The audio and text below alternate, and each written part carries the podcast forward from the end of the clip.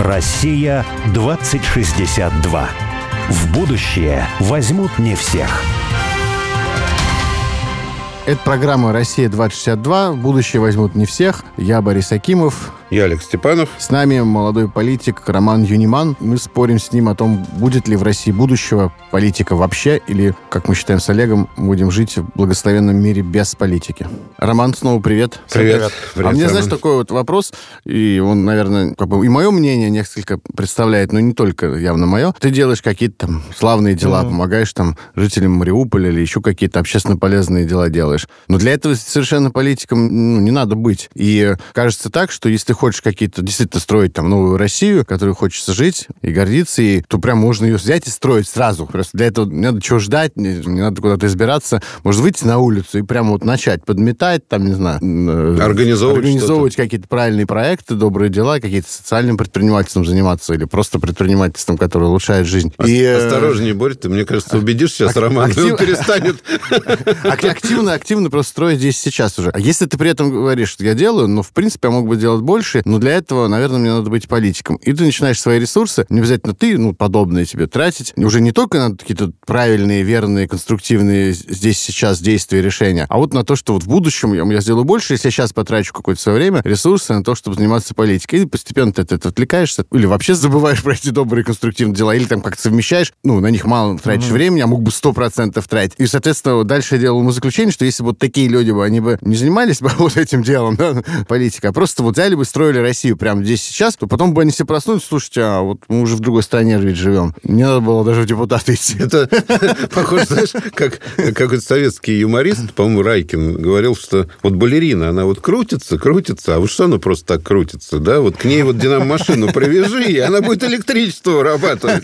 Вот эти люди, они же очень активные, политики. Да, да? политики очень активно, а могли бы э, прямо, просто прямо сейчас уже бы меняли что-то. Я стараюсь совмещать, потому что это вот как раз-таки часть э, какой-то реальной деятельности, деятельности. Но почему вот я считаю важно заниматься политикой? Потому что я, во-первых, ее определяю в более широком контексте, то есть это не просто там политика, это когда ты на выборах участвуешь, или там политика, когда ты там что-то публично говоришь. По мне, политика — это в целом любая история про сообщество и кого-то в этом сообществе, который говорит, я знаю, как сделать лучше, дайте мне ресурсы для этого. И делает. Соответственно, даже вот сейчас, да, когда мы для Мариуполя обогреватели собирали, ну, кто был костяком доноров? А те люди, которые мне на выборы жертвовали, да, то есть они же вот пожертвовали на обогреватели. Ну, потому что здесь уже вопрос доверия, да? Да, да. Ну, доверия. есть, да, я понимаю, что две вещи, которые мне получается делать неплохо относительно остальных, это собирать ресурсы и организовывать людей. Ну, вот именно организовывать в плане какие-то общественные движухи, там, мне это нравится, тоже. И, соответственно, поэтому я этим и стараюсь заниматься. И я просто думаю, что рано или поздно, чем бы ты ни занимался в России при достижении определенного масштаба, начинает включаться политика, ну, то есть начинают включаться все вот эти механи... как бы не очень приятные механизмы. И я своей задачей вижу как раз-таки быть вот таким, отчасти, может быть, громоотводом для большого количества людей, которые занимаются просто добрыми делами. Потому что в какой-то момент все равно потребуется это все дело там либо как-то объединять, либо как-то пытаться, ну, там, хотя бы, давайте так скажем, история про «что бы не трогали» в какой-то момент это тоже политическая история, да, то есть э, это же может быть не только про «дайте нам больше ресурсов», а «не отнимите, которые уже есть». И из-за того, что, ну, вот меня в это тянет, то есть мне вот как бы нравится вот там, мыслить глобально, мне нравится, ну, в смысле, в рамках России, мне нравится смотреть куда-то сильно вдаль, так я устроен, да, и поэтому сколько бы я ни занимался просто, ну, небольшими конкретными делами, я все равно вот этот вот далекий взгляд не уберу, а там я рано или поздно все равно сталкиваюсь с тем, что придется заниматься той или иной степени политикой. И лучше я сейчас буду к этому готовиться, буду вот что-то уже там понимать, нарабатывать. Э, в конце концов, когда вот это запал на дальнюю перспективу, возможно, когда-нибудь мне пропадет, ну, тогда как бы сделаю свою общину где-нибудь в Владимирской области, соберу единомышленников, будем там просто капусту растить. Не, ну, на самом деле, вот э, я тебе могу сказать, что э, ты как раз занимаешься, может быть, не совсем, но можешь заниматься политикой в непосредственном смысле, потому что это аристотельский термин. Именно. Полис, а вот это политика, это прилагательное, это все, что относится к общественным делам. А угу. Так же, как физика, это все, что относится к природным делам, там экономика, это все, что относится к закону ведения хозяйства. То есть это все термины, угу. которые создал Аристотель. И в изначальном смысле это просто общественные дела, это не борьба за власть, политика, да? да. Вот, поэтому, в принципе, если ты вот занимаешься общественным общественными делами, и даже теми, которые Борис говорит, не борясь за власть, то все равно это политика. Я вам, друзья, даже так скажу. С моей точки зрения, и вы политикой занимаетесь. В моем понимании этого слова. Не, не, не в... А мы все время говорим, мы политикой занимаемся только в аристотелевском смысле. Ну, вот да. нас власть вообще не интересует, да. Мы пытаемся в головах людей сформировать какие-то концепции, образы, которые могут им быть симпатичны. И поэтому конкретные формы, там лично для меня, чем я именно буду заниматься, они, ну, зависят от времени, от возможности, от желания моего. Ну, то есть, не знаю, я могу вообще больше никогда не участвовать в выборах. Для меня это не является, вот, что все, я теперь больше не политик. То есть я понимаю, что я всю жизнь буду политиком, но вот какие формы это будет принимать, это, ну, зависит от, не только от меня. Может, буду, может, не буду. Просто в самом начале тоже, когда только начинал, я вот был очень жестко привязан к тем же, я думаю, тут политик, кто-то кто выборами занимается. А вот за что спасибо как бы интернету и вот э, нынешнему уровню связности людей благодаря интернету, это в том, что политика в полисном понимании, она стала более возможной, чем была раньше, потому что тебе легко объединять людей. Там мой полис — это чат на 300 человек, да, в котором там мои единомышленники, доноры, ну вот как бы Агора. Угу. А, он виртуальный в некотором виде, но по сути это, это же вот... Не, ну если ты занимаешься в Чертаново, например, да, ну, то да. твой полис это 150 Чертаново. тысяч человек, да. да. да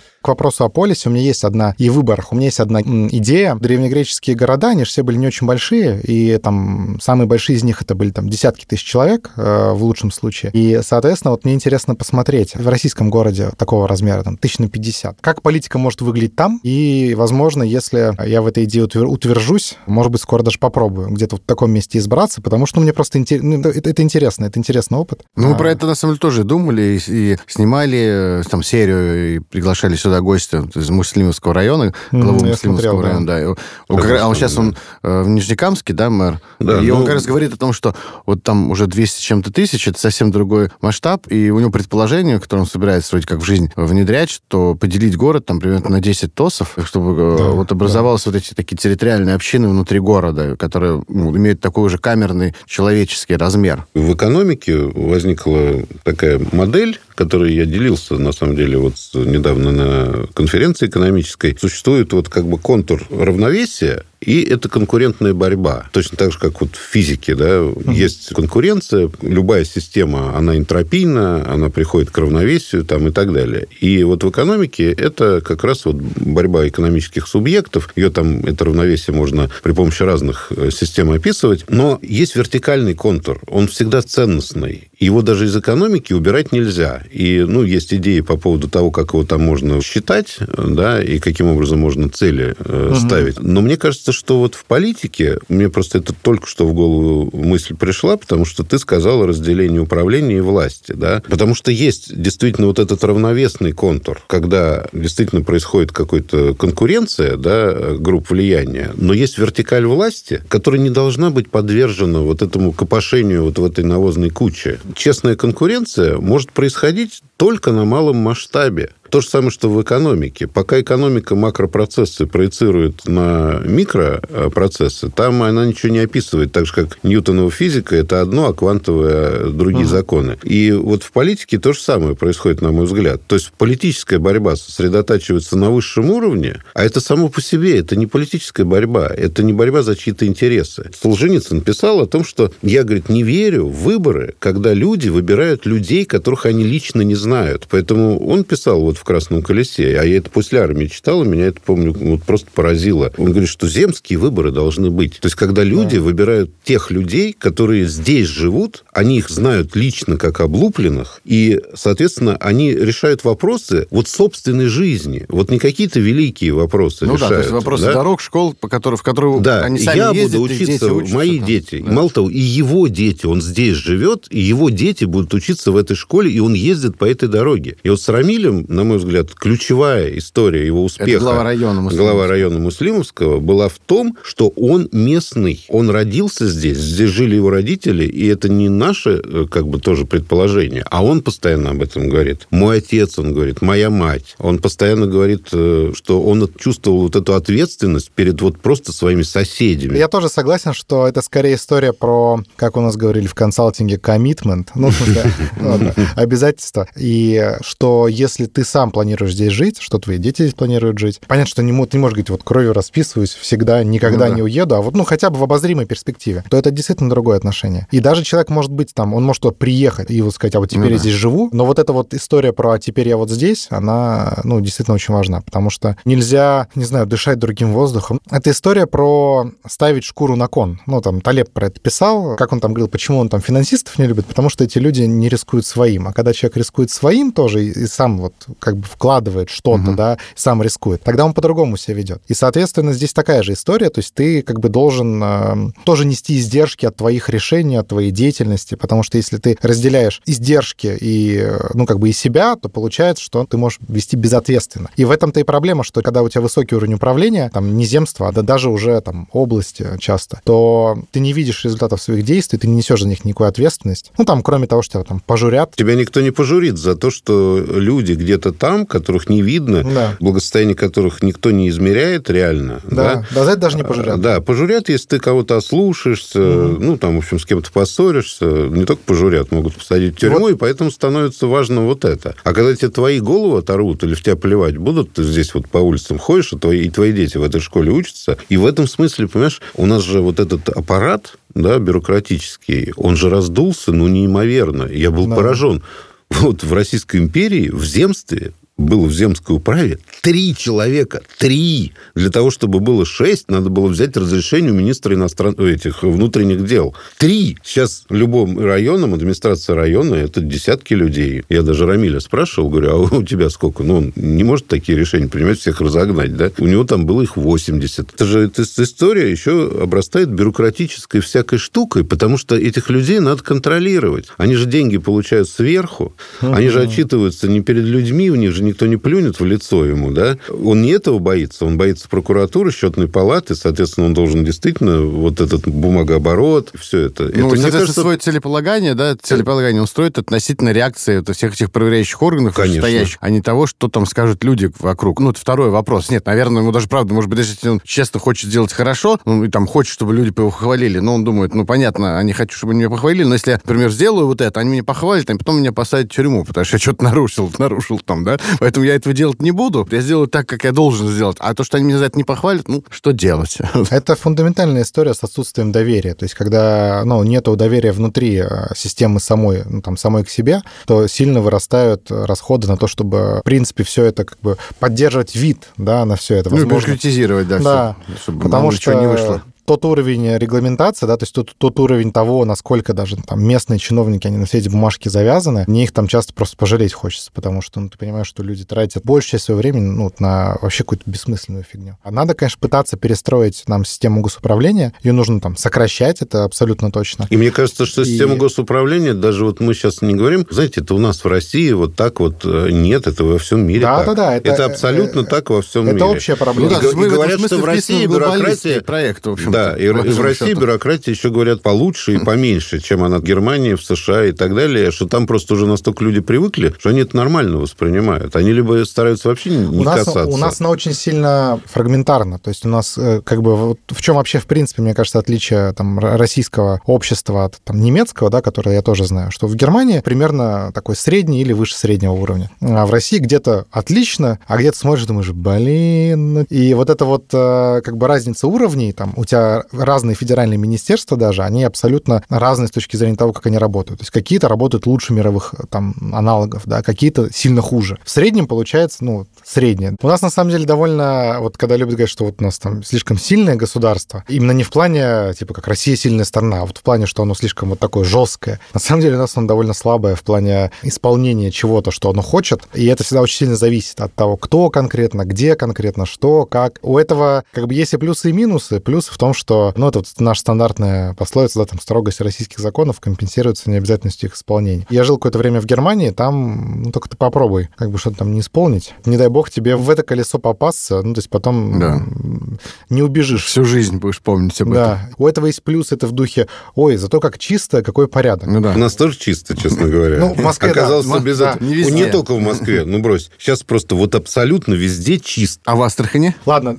В Астрахани чисто, но ну, лужи, ну, и воняет. асфальт хрен. Да, да. под чисто, не- ну, то есть не отсутствие мусора, а отсутствие грязи. Вот, к слову, мне кажется, что нам нужно, если мы говорим про города, может быть, и про небольшие города, или там даже деревни, нам нужно сделать федеральную программу борьбы с грязью. Я думаю, что это, не- это недорого. И это будет еще новые миллиарды, Ну, которые в грязь будут. Но, тем не менее, просто вот моя мечта, чтобы, короче, у нас стало меньше грязи. Мне это просто, ну, лично меня это а, бесит. Вот Рамиль своем районе, да, он не стал выпрашивать деньги там у губернатора или там у президента на асфальтовые дороги, он просто стал там строить хорошие грунтовые дороги. Да. И просто у него в районе, вот он говорит, что когда он принял район, у него там, ну, Ну, житель как раз по одной, грязи одной ногой, да, застрял, навозе, другой, да, да, и они ставили прям трактора, чтобы таскать в деревню машины туда и обратно. Это же вообще невозможно было проехать никак. А сейчас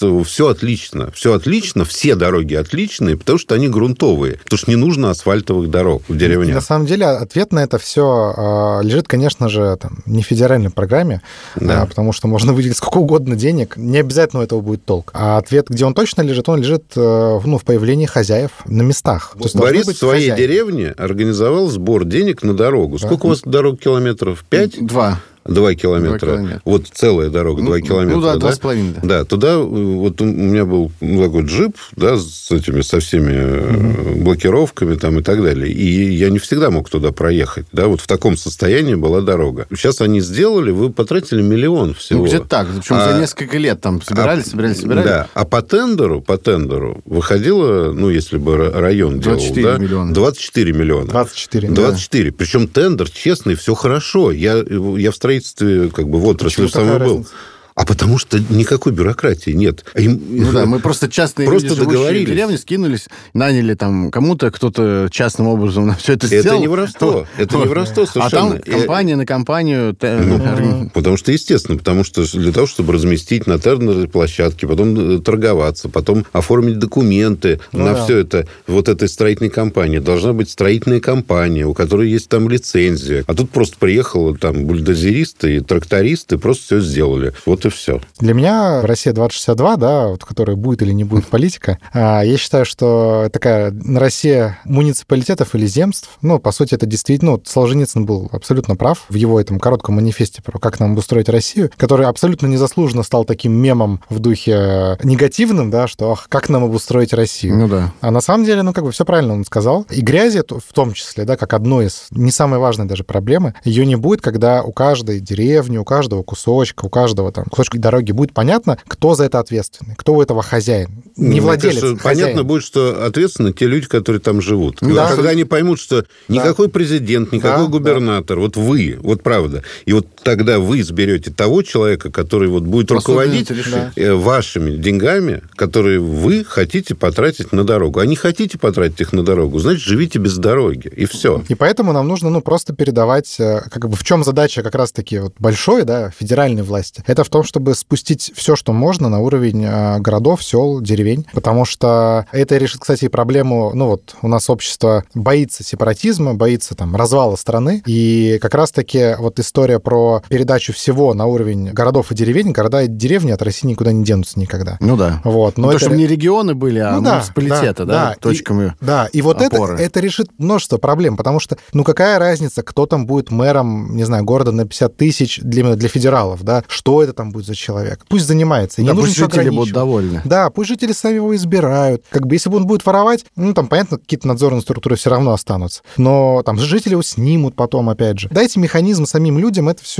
решать. Нет, есть надзорные вещи, но если он ворует, то есть уголовное право. Ну да. И жители могут пожаловаться. Да, У нас да. украли деньги. Вот точно так же, как ко мне залезли в карман. Я могу обратиться в милицию. Не нужна никакая счетная палата для этого и, там, и так далее. Хочется такую тему затронуть, которая для Бориса очень важна. Я ее просто обозначу. а Вопрос он, наверное, сам даже сформулирует. Простить Ленина, простить Сталина. А, Я просто, я, Вот кстати как- говоря, сегодня даже перед, перед выходом э, сюда на радио интервью с тобой видел видео, нет, вчера, про красный террор, вот, и всякие такие про Сталина, вот ты любишь рассказывать всякие ужасы. Я просто человек, который, если бы я посмотрел это видео, например, там, 5 лет назад, особенно 10 лет назад, я просто бы сказал, класс, Прям вообще я вот разделяю все сто процентов. В общем, я был так антисоветски настроен. И э, в какой-то момент, размышляя на тему, а как вот нам двигаться дальше все-таки? Ну, вот я раньше думал, двигаться дальше надо там, все памятники Ленина убрать или что-нибудь такое, там, сказать, что назвать черное черным, белое белым, там, красное красным, да? Что плохое это плохое. Но каждый раз ведь натыкаешься на то, что огромное количество людей вокруг будут воспринимать это в штыки. Право ли они не правы, второй вопрос. Вообще история сложная штука, на самом деле, всегда все многогранно. И как бы так или иначе любые эти действия будут направлены на обострение какое-то социальное, на культурное обострение. И, на самом деле непонятно, если ты эту болевую точку пройдешь, будет ли потом проще, а может быть, наоборот, он застется. И я размышлял об этом и пришел к такой концепции, э, концепции, которую можно назвать такое все принятие, все прощение. То есть у нас вообще в обществе распространено именно вот испытывать какое-то эмоциональное чувство восторга, благодарности, э, обожания или, наоборот,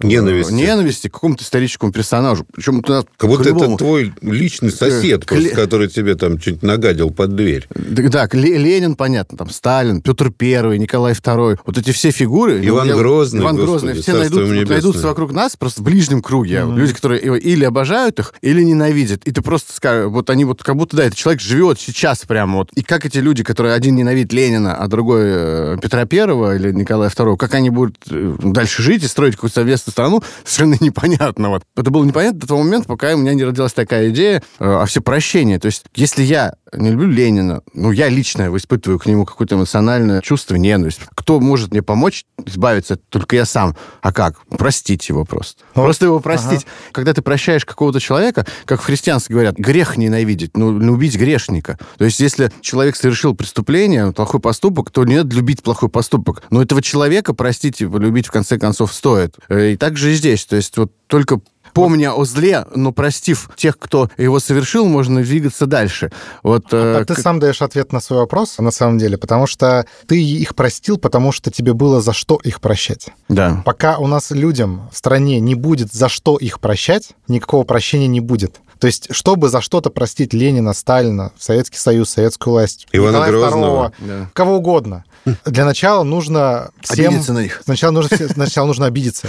Ну, как сначала нужно обидеться, а потом да. простить. И сейчас, как бы, ну, то есть та работа, Он которая... обидеться нет проблем. Э, вот в том-то и дело. Это должно быть огромное такое, отчасти, там, общенациональное, коллективное, долгое, на десятилетия действие, которое в итоге, конечно же, приведет вот к было и было но чтобы вот это было и было случилось, сначала это надо проговорить, потому что сейчас оно, оно минует этап оценки, да. и сразу под было и было. Такие, так, погодите. Одни говорят, в смысле было и было? Было круто. А другие говорят, так, в смысле было и было? Было ужасно. Так и... вот надо прекратить эти разговоры. А это прекратить а... можно только прожив. Оценив вот как вот, я а... не знаю, вот а есть семья, у меня есть прадедушка, прапрадедушка, ну, так... прапрабабушка и так далее. Я их не видел никогда. Ну, тех родственников, да, возможно, они, во-первых, были очень разные люди, и один там, не знаю, там... Сволочь был. Да, был сволочь, а другой был прекрасный. Вот возможно, да. Но мне даже можно сейчас рассказывать обо всем об этом, да. И мне их, на самом деле, прощать не за что. Я просто понимаю, что вот эти все люди, ну, как бы, они были великие, они мои предки, понимаешь, они там или были невеликие. Ну, вот это мои предки, это мое прошлое, да. Мне не надо вот разжигать в себе вот эту какую-то... Когда у нас начали разжигать вот это вот, что вот, вот мы плохо живем тут, потому что вот был такой Ленин, или там, наоборот, мы вот еще ничего живем, потому что он был. Ну вот. Но это бесполезный разговор, это психическая ненормальность. Это надо вот э, переместить в какой-то... Это, а переместить ну... это можно только проговорив. То есть, собственно, политика национальной памяти, она ну, на этом mm. и основана. Нужна некая общая оценка, которой там, общество придет, чтобы потом это простить или там... Или, ну, в общем, это на самом деле тема для ну, отдельной программы, да, по большому да. счету. Я под, под конец скажу, что когда я вот э, так публично сделаю такие заявления о том, что вот надо простить, я то помню. меня вот это не прощает. У меня просто начинает говорить, а кто вы такой, чтобы вообще кого-то прощать? Кто вы? Борь, ты можешь выйти, тебя разорвут на части, понимаешь, как Диониса. Ты скажешь, я беру на себя вашу ненависть, я вместе с ней уйду. Роман, спасибо большое за разговор. Я от тебя пожелаю больше конструктивных дел тебе, которые ты и так делаешь. Вот, а политика уж как приложится. Нет, это как, если уж очень хочется, то занимайся. Нет, Роман, тебе спасибо огромное. Я тебя когда нашел, вообще обратил внимание, я вот удивился, насколько вот просто честный человек все по-честному делает, какой-то искренний и так далее. Вот тебе за это спасибо огромное. Стараюсь. Спасибо. До свидания. Всем пока. Россия 2062.